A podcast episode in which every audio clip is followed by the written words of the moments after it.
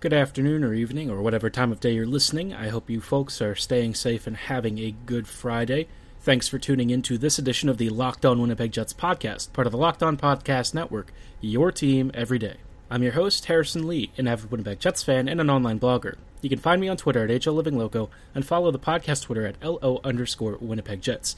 Today's episode is brought to you by the fine folks at Built Bar creators of a wonderful, tasty, and nutritious protein bar alternative that tastes more like a candy bar. And if you use promo code LOCKEDON at BuiltBar.com on your first order, you'll receive a cheeky $10 off. Again, that is promo code LOCKEDON for $10 off your first order.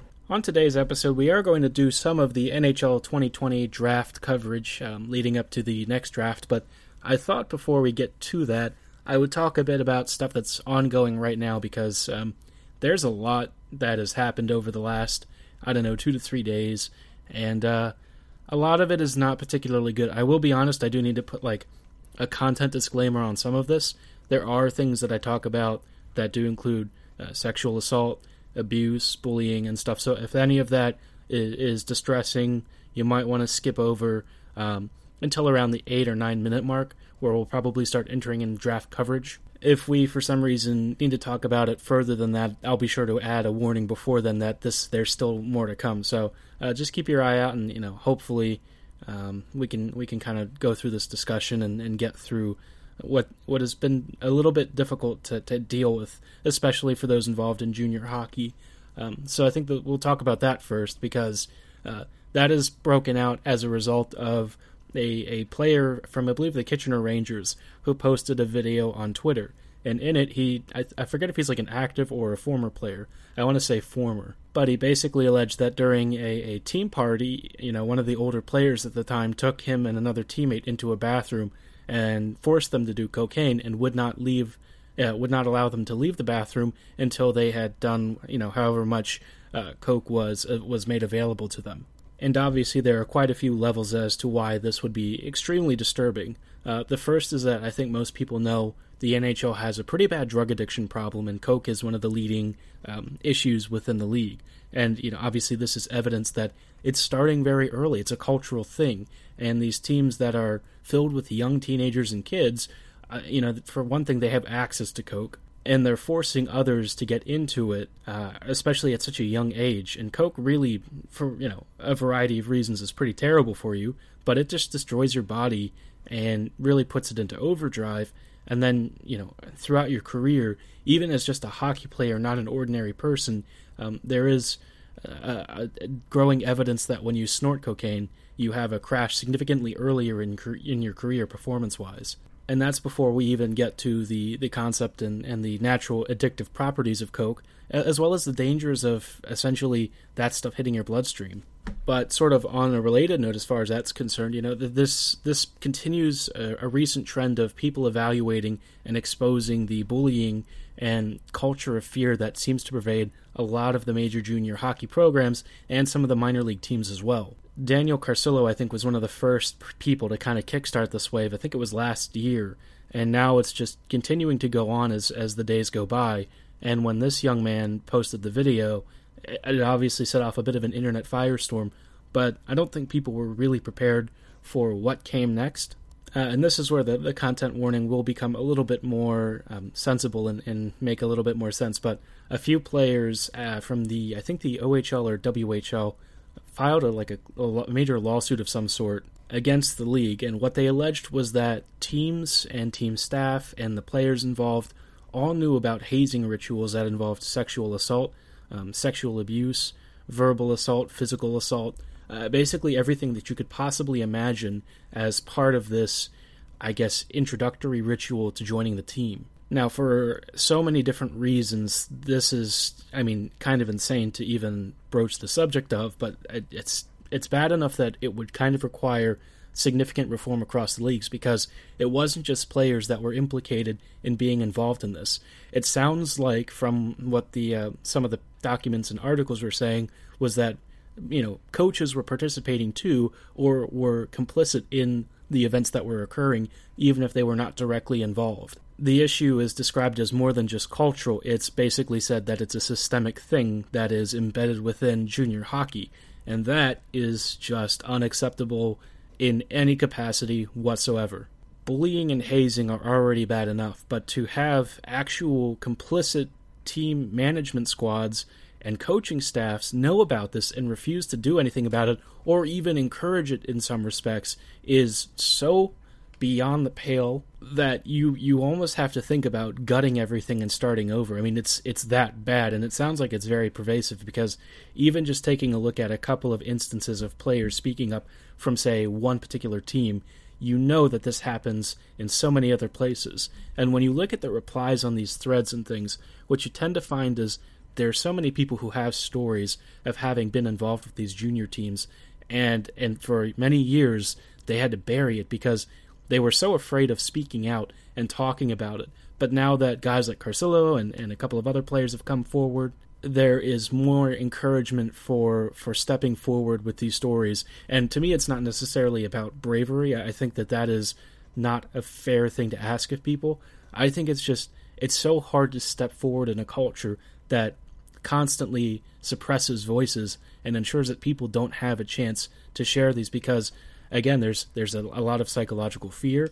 There is also physical and, and psychological intimidation, and the culture has done a good job of saying, just man up and take it. You'll be stronger for having gone through the process, as as some sort of an excuse and a cover for, for teams and players to do this stuff. I honestly don't know what the aftermath of this is going to be, but you know, if you want to check it out, uh, the Hockey News uh, or the Hockey Writers, I forget what it's called. Um, Ken Campbell actually posted the article in which it was uh, it was Car- Carcillo and Garrett Taylor who were basically listing all sorts of different abuses and things that went on during their time in the league as teenagers. And uh, I- am not going to really tell you about it. If you want to know what happened and see the allegations, you can look up the article. It is pretty horrifying for so many reasons, and uh, I-, I, don't want to. Um, you know, if you don't want to know about it, I don't want to force you to listen to it, but I, I would recommend that you take a look if you can take a look because I think people need to understand the depths of depravity and and really the deep seated issues that underlie the you know culture of junior hockey in particular. It sounds like, uh, and hopefully this isn't this is limited to junior hockey, but I think we all know that this stuff probably happens in pro hockey as well. But you know maybe if we're forced to confront this and deal with it we might finally start to see some genuine change and progress made in these arenas.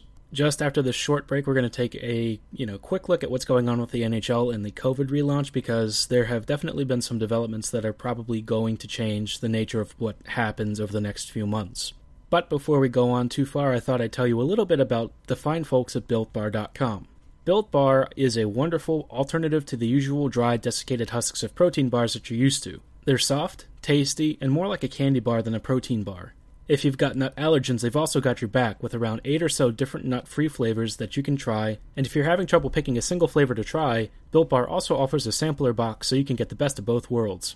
While Built Bars do taste delicious, they're also incredibly good for you. Most of them are 150 calories or less, with 5 grams or less of fat, and around 30% of your daily protein intake. I challenge you to find a protein bar that can taste as good, be more like a candy bar, and provide the same nutritional punch. You just aren't going to find it. And if you want to give them a try, be sure to head on over to builtbar.com, place your order, and at checkout use promo code locked on for $10 off your first order. Again, that's promo code locked on for $10 off your first order. As I mentioned previously, we are going to be talking a little bit about how the NHL has handled uh, the potential relaunch and some of the changes that have arrived. And I think the first thing that has changed significantly is that all across the U.S., states are reopening, and that is not going well. I, I think that people don't understand that, for one thing, uh, asymptomatic and symptomatic spread work very quickly with COVID, and because of the delayed um, incubation period, you often don't know that you're going to have a sudden huge wave of positive cases until it's way too late. I've seen just walking around my own neighborhood and, and kind of, uh, you know, going around Baltimore area that a lot of people aren't even practicing particularly great um, pro- protocol and safety procedures, which even in a state that has relatively been tight on lockdowns, you know, it, it's it's frustrating because the government can do all it wants to say, you know, here's the safety precautions, here's how we limit and and essentially beat the curve, Um, but it's it's really not going to matter if people aren't actually following safety protocol and doing the things that they need to to ensure the safety of themselves and others. Unfortunately, a lot of states down south have just kind of thrown caution to the wind and said, you know, it's it's not a big deal and we can handle it. And all of these states are having massive spikes, and that is apparently starting to catch on with some of the NHL teams too. The Tampa Bay Lightning are having a massive outbreak right now. I don't know how many players and staff are involved, but they said it's multiple, so you can probably guess that with the amount of contact that some of these guys have had, especially as training is is starting to get underway, even if it's unofficial, you're looking at a really bad situation potentially, and I, I don't know how exactly you you deal with that. And I think my my first thought is that the, the NHL just needs to cancel the rest of the season. There's no real reason to run it at this point with how much um, COVID is spiking in the U.S. and how dangerous and deadly this disease is. For one thing, I think people don't understand that when we talk about recoveries, it doesn't mean that these people are just hokey dory and everything's back to normal. We don't actually know an exact profile of the long term um, injuries and damage that COVID does because it's still relatively too new. And what we do know is that it has attacked respiratory systems, but increasingly people are starting to realize it might be more of a vascular disease. So it can spread and attack all sorts of parts of your body, including kidneys, um, for some people, they've actually seen discoloration of their toes. Um, there's been brain swelling and inflammation. I mean, there are so many different symptoms, and and more seriously, cardiac um, cardiac damage and heart attacks and strokes have been side effects of these issues. So you know, some of the stuff has actually lasted for significantly longer than I think some of the victims realized or or expected, and you know, this could go on for weeks or months in the case of certain recoveries and there may be some people who just don't recover at all. And I think that that in particular poses a significant risk to, you know, as a subgroup of people like pro athletes who have to rely on their bodies being constantly in peak physical condition. And, and if they can't do that, then that's going to end their careers. You know, look, it'd be great to have hockey back, but I, I have no reservations about just, you know, saying goodbye to the rest of the season if it saves lives and protects the players and staff there are so many folks who are going to be at risk, and there are also players who want to play that have pre existing medical conditions that would make them more vulnerable to COVID. And for the life of me, I just can't understand why the NHL is going to try and force this when it's clear that we're just not really in a place to do it. And look, I, I get it. I understand ostensibly why they're doing this. It's it's about money because they're bleeding tons of funding, and things are pretty dire for the league right now. But I, I think if you start opening up and, and having players practice together, especially in these states that are hot spots, you're just asking for trouble. I mean, you're going to have so many people starting to test positive, and you're just going to have to cancel the season anyways. I think the league needs to be proactive and get ahead of this and say, you know what, screw this, forget it. It's too risky and it's too much to ask of our players, our team staff, and and really anyone in the general public who would come into contact with some of these players if for any reason they unintentionally spread it or back and forth you know one of those things that happens and incidental contact you want to help lower that curve and and make it less of an issue instead of helping to contribute or po- put your own players and staff at risk. All it takes is for one of these cases to end somebody's career and the league is looking at not only a, a legal issue but a moral and personal issue as well I've heard some sports teams are having their players sign waivers and stuff, saying that they're not going to be liable if you catch COVID and something happens. That is how risky they know all of this is. And people will say, oh, you know, Germany has the Bundesliga back and England has the Premier League back. And it's like, well, those are under very different conditions. England is kind of in trouble in its own way, but Germany, from the start, has had a very smart approach to handling the COVID crisis, and their population has been noticeably less problematic in terms of infection rates.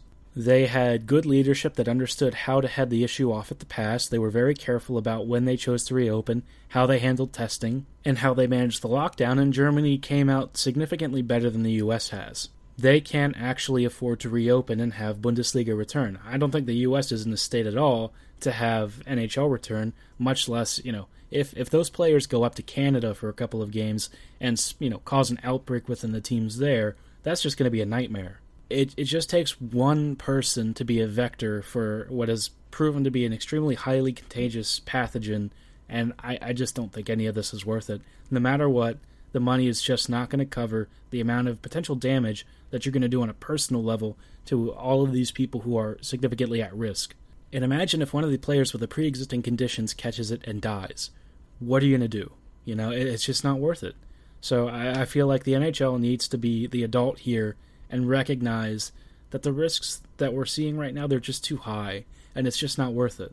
I know we all miss hockey, but I, it's just it's it's really not the kind of thing that we should put human lives over.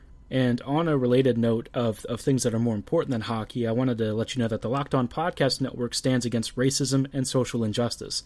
That's why we, all together as the hosts, are making personal donations to local and national organizations that are fighting for change. And in the month of June, Locked On is matching the total of all host donations up to an additional $10,000.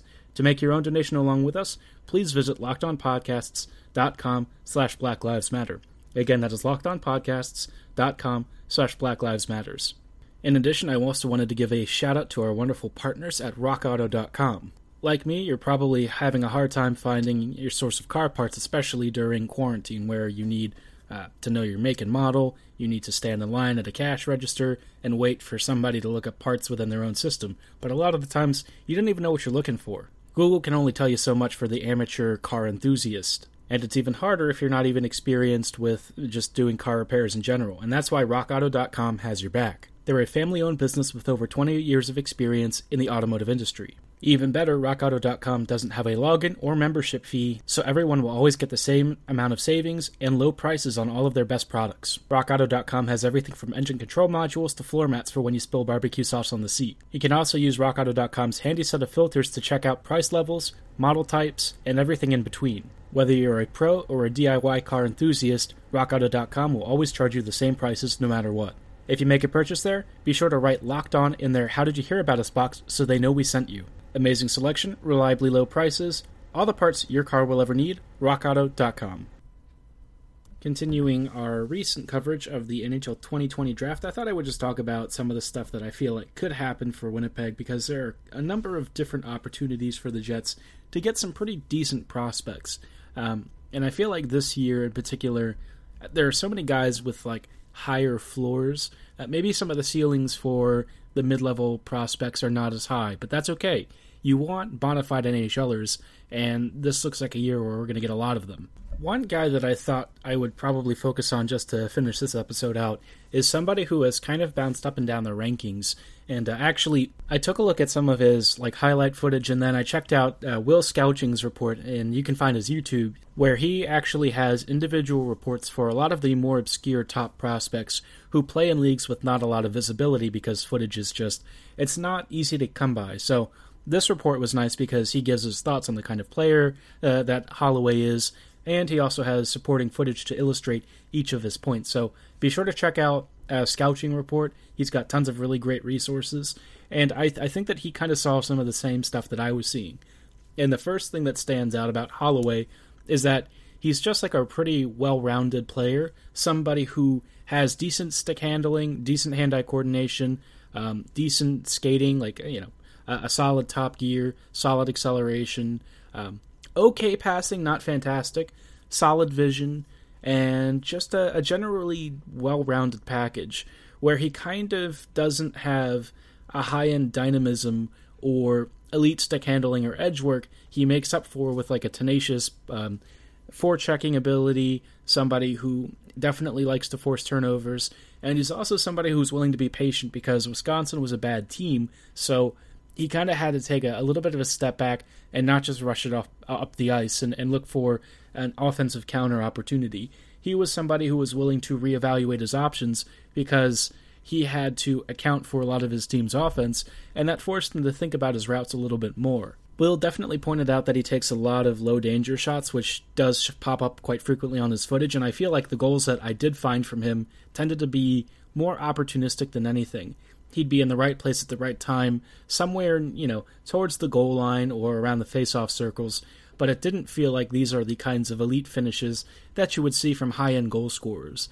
And you know, as I'm going through this, my thought was he looks like a, a safe middle six kind of player, um, somebody with versatility who can play at even strength, potentially on your your penalty kill, and maybe be like a bumper on a power play. And Will kind of pointed out the same thing, like middle six, not maybe not top six because uh, he's just lacking that high end finishing ability and you know certain parts of his game where I, I think his decision making is maybe not perfect or his passing is a little bit hasty and just a little bit of a a little bit of work that needs to be done to get him to a higher echelon of prospect. I think that he's like what I might consider like a B prospect, somebody with a high floor but maybe a more limited and capped ceiling. But again, if you draft Holloway in the middle to late first round, you can't really have any complaints. Um, he's somebody who definitely, with work, could be a, a, lot more than what he is now. He's also, you know, on a pretty bad squad and maybe in a more supportive environment where he has more talented playmakers or scorers around him, we might see more confidence in his game and more assertiveness in his ability to control the tempo and get into those greasier areas. He's definitely somebody I'd be fine with the Jets taking. I, I wouldn't mind somebody with a little bit more upside uh, because I think that there might be top Sixers available where he'll be drafted, but it's not the kind of pick that you really get upset about either. He'll be a safe uh, second or third liner, probably more like a third liner, I would say that's going to do it for today's episode. I hope you folks uh, found the conversation and analysis, you know, meaningful. It, it, wasn't really a fun episode, is what I'll say. Um, a little bit of a, a, heavier tone to it, but these are always important issues that we need to talk about, and you know, something that I think going forward is going to be an increasingly important dialogue to getting real change and making real progress. Thank you so much for your support and for listening. Before you log off, be sure to check out our Locked On NHL National podcast, hosted by Sarah Evan Pato. Thank you so much for listening. Have a great night, and go Jets go.